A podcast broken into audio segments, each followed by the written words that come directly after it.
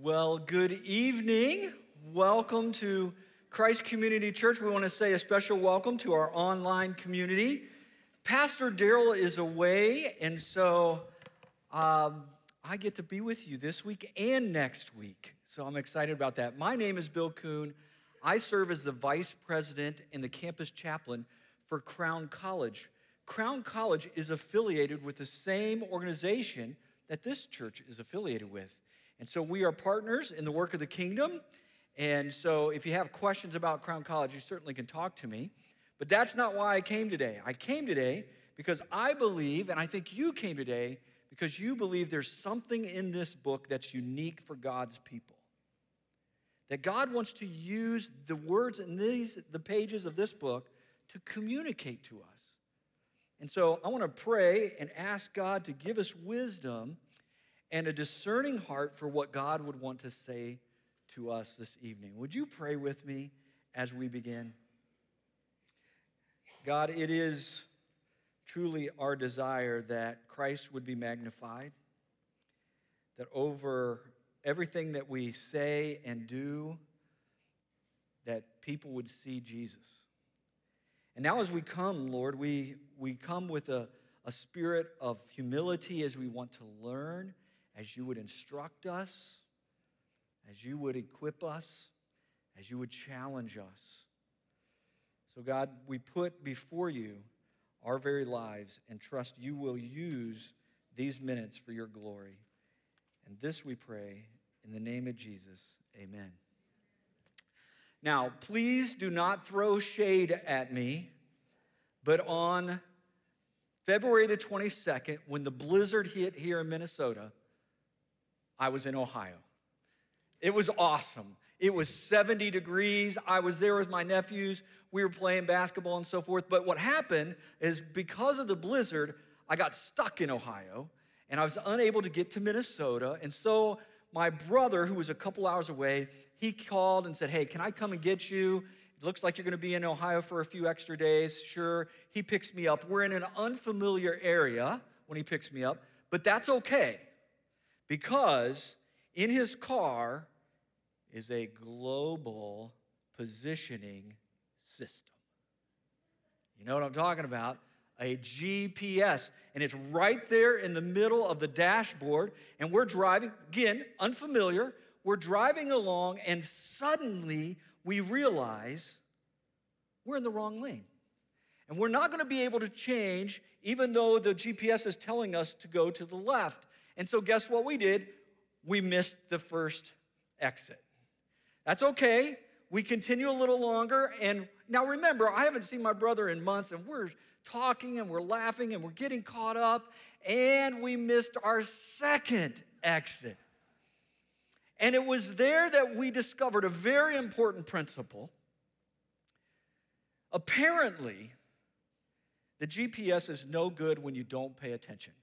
That's what we learn because if you're not careful, even if it tells you where to go, you still can miss the exit. Now, how many of you, how many of you, even though you look right on the screen and see where you're supposed to go, you've still turned the wrong way or missed your exit? Come on. Come on, show. Uh, yeah, little confession here in church. That's good for the soul. I like it. All right, we've all done it, right? We've all missed it. And if we're not careful, we could be headed to Vancouver and end up in like Tucson, Arizona, right? So, but what I have found is that life is sometimes like that. What we really need is a GPS. We need that soothing voice that says when you drive past the exit, rerouting. And sometimes I need rerouting. And I suspect that if we were to look back over our lives, we might think, you know, it really would have been nice on a couple occasions to have someone tell us it's time to get off the highway. Wouldn't it be nice if we had someone waving, kind of, maybe a flag or something that says exit here, yield here, uh, slow down, turn left, turn right, stop. Wouldn't it be nice to have something like that in life? What we really are saying is that we need wisdom. Now, I want you to know how important wisdom is. I think for most of us, when we look back on our lives, we would say something like this You know, life would be different for me if I just had some more money. Or life would be different for me if I just had different friends. Or life would be different for me if I had a new job. And I'm here to tell you that what we really need is wisdom. That if we really were to consider our past, what we really want is a GPS that would reroute us in the direction of wisdom. Now, every culture tries to capture wisdom in these pithy statements, short sayings based on a long observation of life. They are called proverbs. Every culture in the world has proverbs. For example, the Chinese have a proverb. It goes like this Talk does not cook rice. That's good. The uh, Spanish proverb says this He who knows too little talks too much. The English have a, a statement, a short saying based on a long observation. It says this Call a man a thief, and he will steal. We have American proverbs that have found their way into common vernacular. We see them on shirts and mugs and signs, and coaches and teachers use these things to educate and inspire people. Help me out here. Different strokes for. There you go. Short saying based on long observation. How about this one? A penny saved is a. All right, you're, you're 100% so far. All is fair in love and good job. Now you can see the value of the proverb because if I were to give you this tidbit of advice, quote, persons whose character bears striking resemblance tend to associate with those of similar affinities.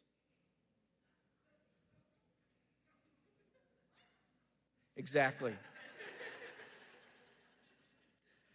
but I bet you know this birds of a feather See? The proverb it contains a wisdom statement, pithy, memorable, cagey, that helps us and serves, if you will, as a GPS. It signals it's time to turn. It gives us the warnings in life. Don't do this, do this. The Bible has a collection of proverbs all through the Bible, there are proverbs. There is an anthology of wise sayings in the book of, you guessed it, Proverbs. The book of Proverbs is rooted in daily life, it is our rerouting voice. The ancients used to refer to the book of Proverbs as the book of two paths. The book of two paths. That's because the book references pathways a number of times. But we know things like in the book, there is the difference between light and darkness, and that is spelled out, or life versus death, good versus evil, humility versus pride, productive living versus lazy living, or wise versus otherwise two paths instructions for living to keep us on the wise side of life, to make sure we're getting off at the right exits. Here's how King Solomon, who authored much of the book, here's how he introduces the book of Proverbs. I'm reading from the message. It says this These are the wise sayings of Solomon, David's son, Israel's king, written down so we'll know how to live well and right, to understand what life means and where it's going. GPS. It's a manual for living, for learning what's right and just and fair, to teach the inexperienced the ropes and give our young people a grasp of reality. Don't you want all of those things? Of course we do. Of course we want a manual for living. Of course we want to know where life is going. Of course we want a GPS for our daily living. And we have it here in the book of Proverbs. It gives us the two paths the wise path that leads to righteousness and fulfillment, and the otherwise path. That is the path that doesn't lead to fulfillment. What I want to do here with our minutes together is kind of land on what I think kind of captures the essence of the entire book of Proverbs. It's a familiar passage. In fact, my guess is there are some here that have memorized this passage. It really helps give guidance and direction to your very life. And while we have memorized it and seen it in a number of forms, we maybe haven't spent a lot of time unpacking it. So if you have your Bibles or your app, turn or tap over to Proverbs chapter 3. And here in chapter 3, we have this famous passage that begins with a wise statement. In other words, on the path, here's the first thing that you know as you travel down a wise direction. Proverbs 3 5 says this Trust in the Lord with all your heart and lean not on your own understanding. In all of your ways, submit to him God, He will make your paths straight. Here's the wise part of that first verse trust in the Lord with all your heart. Trust. It's kind of an abstract idea, isn't it? I mean, what does it mean to trust? Interesting, in the ancient cultures, they really did gain their vocabulary from very practical scenarios in life. The idea of trust meant to cling to something. It meant, in a sense, to grab something to sturdy or steady oneself. So cling to God to steady yourself and do it with all your heart. The heart is an important concept in the book of Proverbs. It's mentioned 64 times in the whole book of 31 chapters, twice a chapter. The heart, for us, we tend to think of it as like that's the seat of your emotions. But in the ancient culture, in the biblical times, the heart represented like your entire life. Because when your heart stops, your life ends. And so the heart included like your intellect, it included your emotions, it included your will. Here, Solomon is writing and he's saying, Let me remind you where you need to get off on the exit. Don't drive past this, friend. We need to cling to God with all our heart, our entire being. We need to cling to God. Church, I fear that we believe in God, but we don't trust Him. We affirm that God indeed exists. We assert that Jesus has come and He has died for our sins, and we have salvation through our faith in Him, and that when we die, we believe we will go to heaven. But when it comes to our daily living, we don't always trust Him. We're no longer paying attention to the wisdom that God offers to us. We believe in God. I don't know that we always trust Him. You say, well, how do I know if I'm trusting God? It's a good question. Here's a clue. When life begins to pinch, what do we run to first? When life begins to pinch, what do we run to first? Because I submit to you that what we do is we run to that which we believe will help relieve our pressure, to get us out of trouble. And so we run to a parent, a drug, relationships, food, a bank account, shopping, pornography. We run to those things to get that pressure out of our life. Whatever we run to first, that is what we are trusting for our life. And I think I'm right that at the cornerstone of much of life's pain and frustration and hurt and regrets lies this simple idea we have put our trust in things that have not delivered on their promise.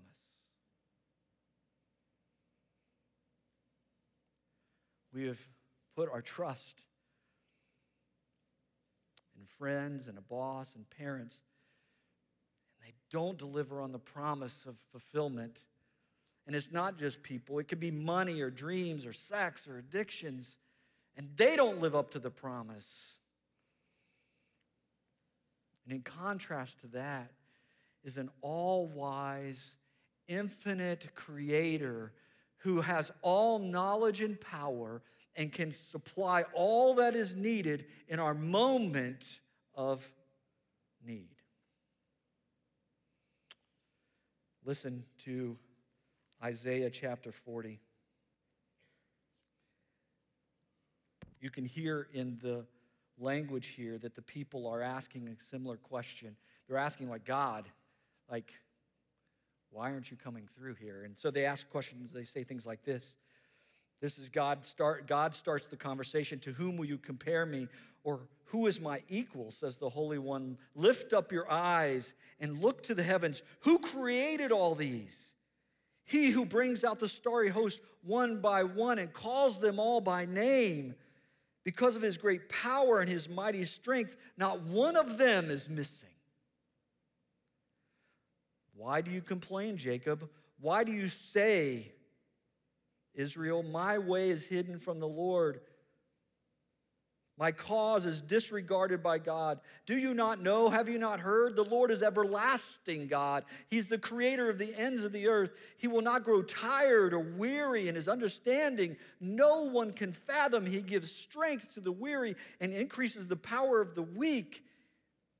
Even youths grow tired and weary, and young men stumble and fall. But those who hope in the Lord, they will soar. They will renew their strength, and they will soar on, on wings like eagles, and they will run and not grow weary. They will walk and not grow faint.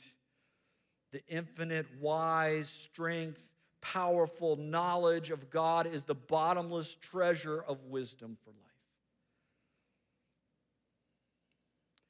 That's why the psalmist in Psalm 34 says, issues a challenge. Says, Taste and see that the Lord is good. Come on. I dare you. Put your life in the hands of God and see if He doesn't fulfill the promise. He doesn't deliver on the promise. Taste and see that the Lord is good.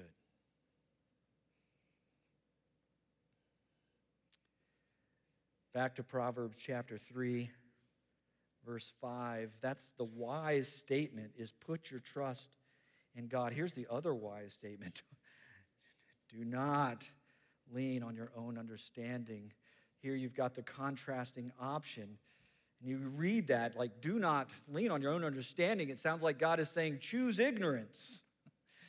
And that's not what is being said here. No, God wants us to use our brains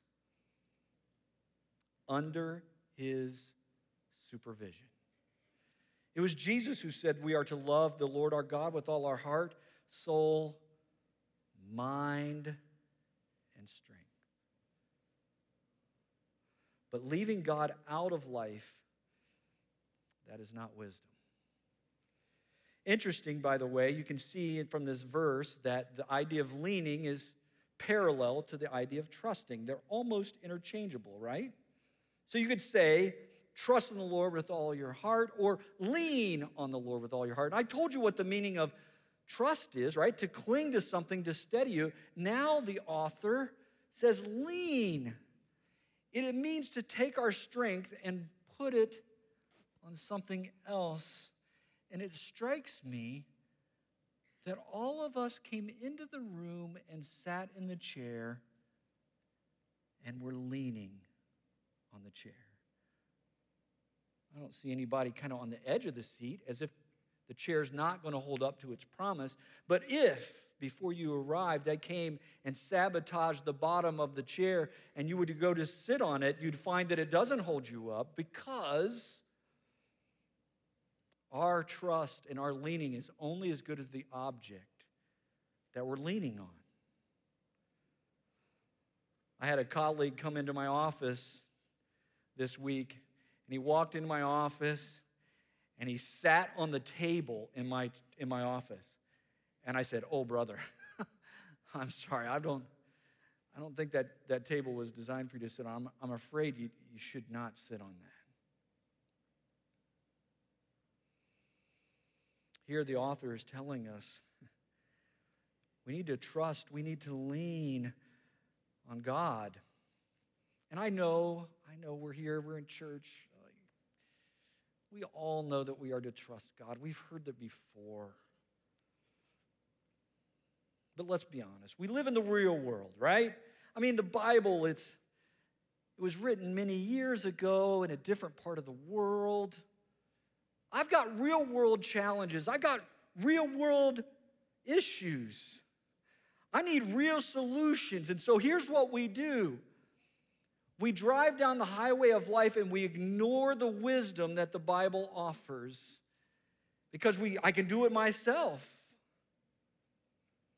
And what happens is we do it ourselves until we can't do it ourselves.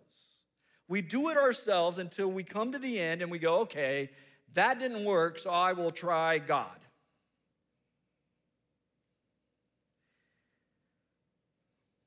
I think sometimes we, we mix the wisdom. I know this is how some of us work. We come and we get, in this case, Saturday night, Sunday morning wisdom, and we mix it with Monday's answers. We get Saturday and Sunday wisdom, and we mix it with Monday's horoscope. We get Saturday and Sunday wisdom and we confirm it with the Twitter account. You follow me? We're mixing the wisdom. I will trust you, God, up to this point, or God, I'll leave you out. I'll tend to you later. Thank you very much. You do your thing, and when I need you, I will come and get you. I'm going to turn the GPS off until I'm lost.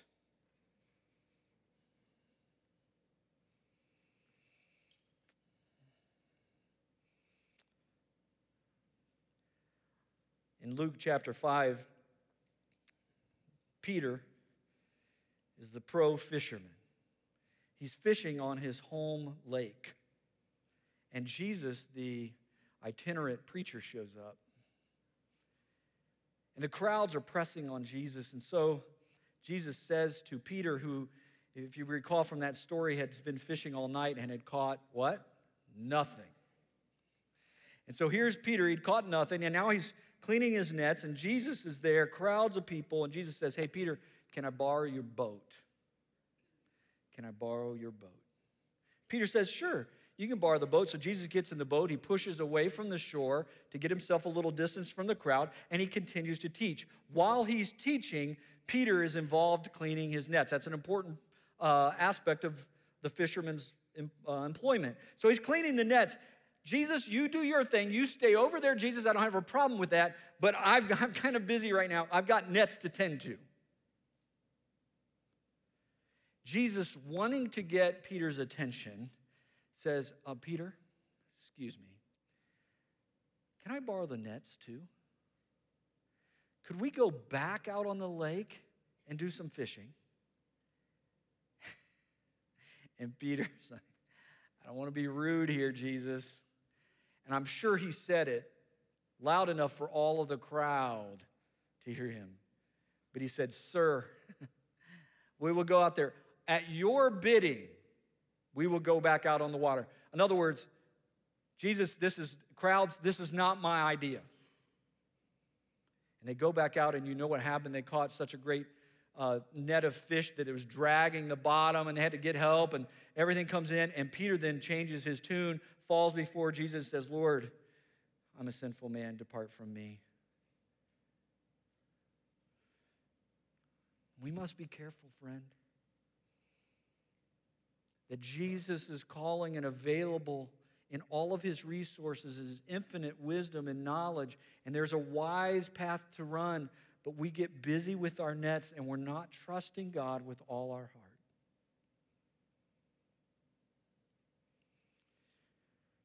Continuing the passage now, and we're in verse 6.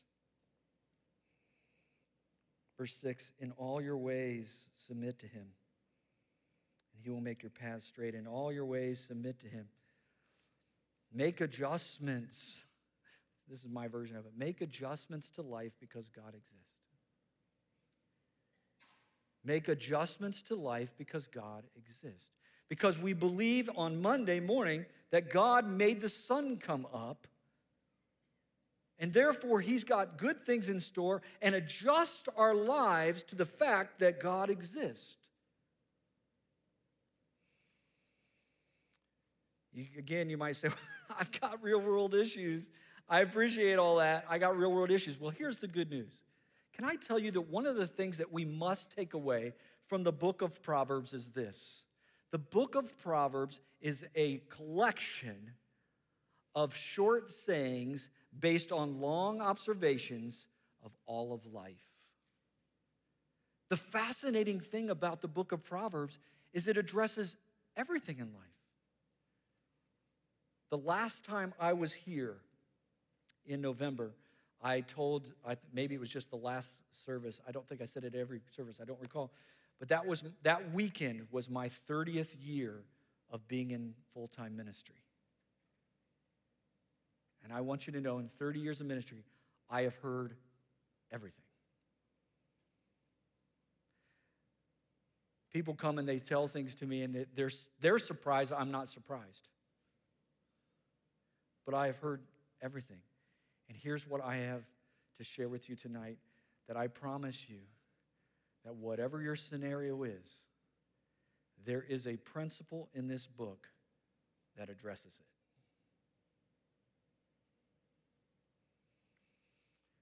Just stay within the book of Proverbs.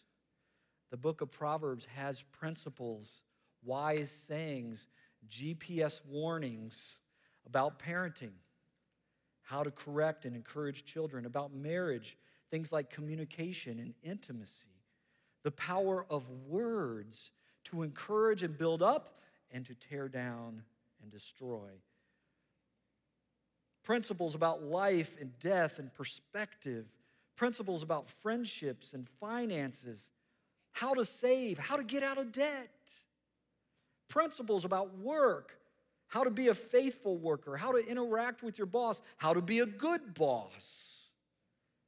Principles about growing old and living honorably in the sunset years of life.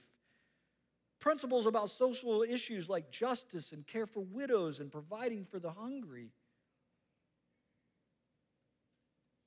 So when the Bible says, in all your ways, adjust life because God exists, it really means in all your ways.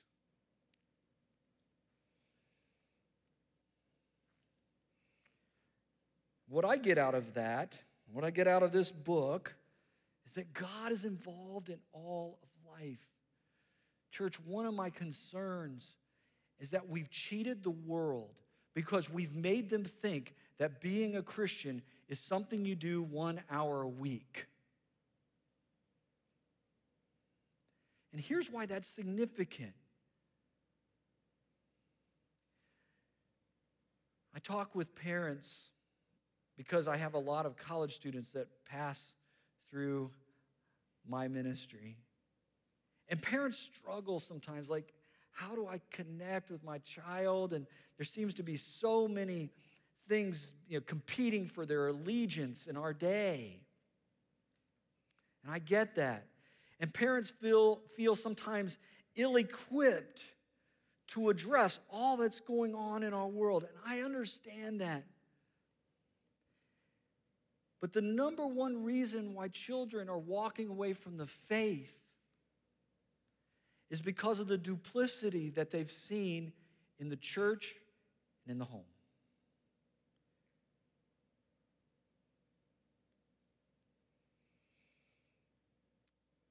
Study was done many years ago about how young people up to about the age 18 20 years old how do they form their assumptions their worldview and their faith?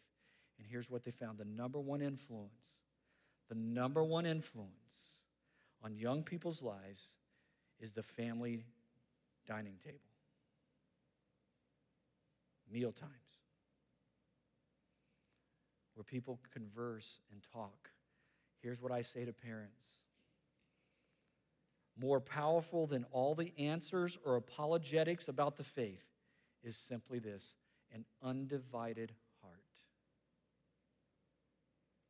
Friends, our 24 7 devotion to God is our greatest apologetic for children. So when I read in this book that, that God has answers and principles for all of life, He is saying, friends, turn the GPS on, use the wisdom that I'm offering. If you don't, you go screaming past the exit and you end up in Tucson, Arizona. You meant to be in Vancouver.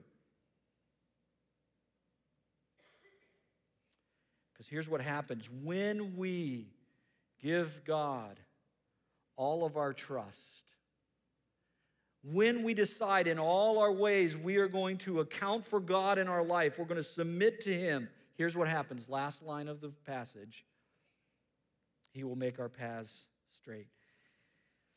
He will make our paths straight. Here's the image that's being borne out in this verse. It's a beautiful Think, if you will, of a caravan, of a carriage and horses and a dignitary in the carriage. And that dignitary would have people out in front of the carriage whose job it was, this is all their job was, was to remove the rocks and the barriers and obstacles to the path so that the carriage can go straight through.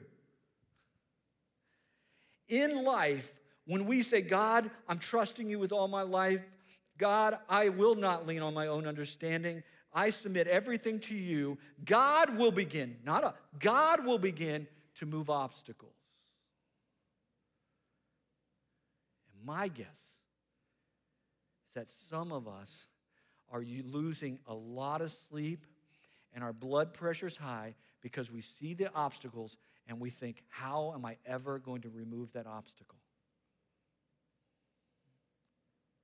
And here's the beauty I really think that we will get to heaven someday and we'll sit down and we'll have a conversation with God, and He'll begin to tell us all the times He removed obstacles that we never knew were there.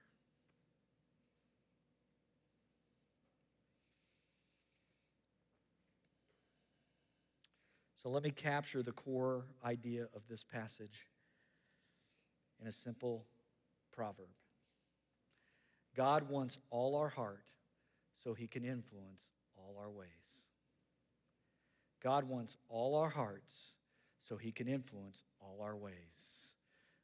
Again, back to the message translation provides a good modern version of these verses. It says this Trust God from the bottom of your heart. Don't try to figure out everything on your own.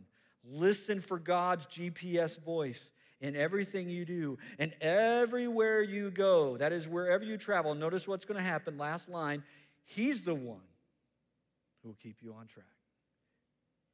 He's the GPS, He's the one rerouting.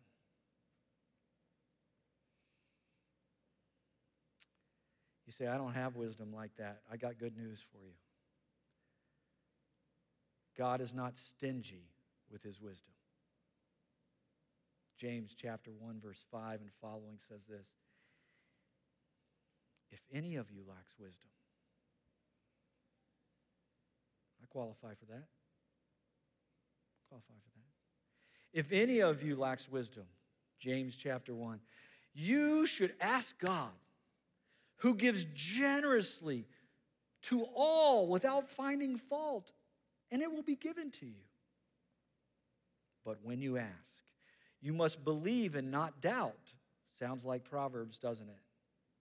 You must believe and not doubt, because the one who doubts is like a wave of the sea blown and tossed by the wind. The, that person should not expect to receive anything from the Lord. Such a person is double minded and unstable in all they do. Double minded. Saturday and Sunday wisdom mixed with Monday answers.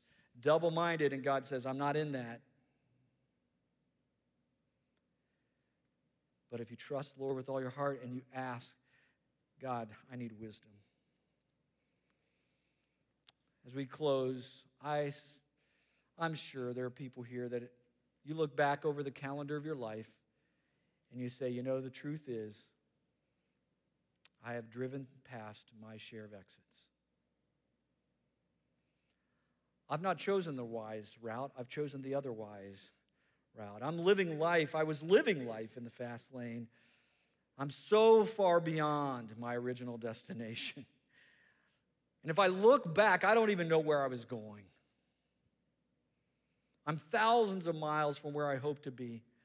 And the good news of this morning is that God is in the business of rerouting people.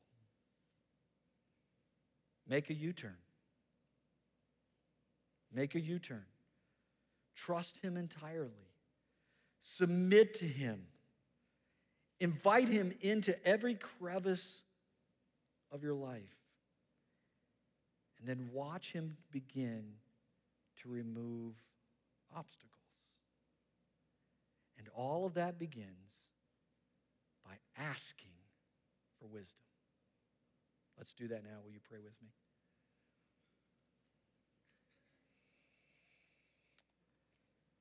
Just in the quietness of the closing minutes here,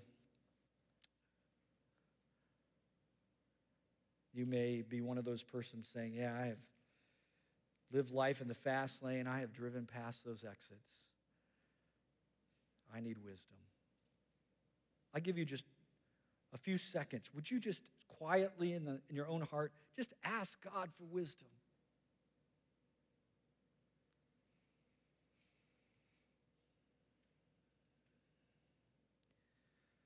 Some of you are staring right in the face of an obstacle. And that obstacle is overwhelming your life. It's sleepless nights, it's bad habits, and it feels like the obstacle is going to win. Would you use a minute now just to say, God, I'm choosing to trust you that you are bigger than the obstacle in front of me?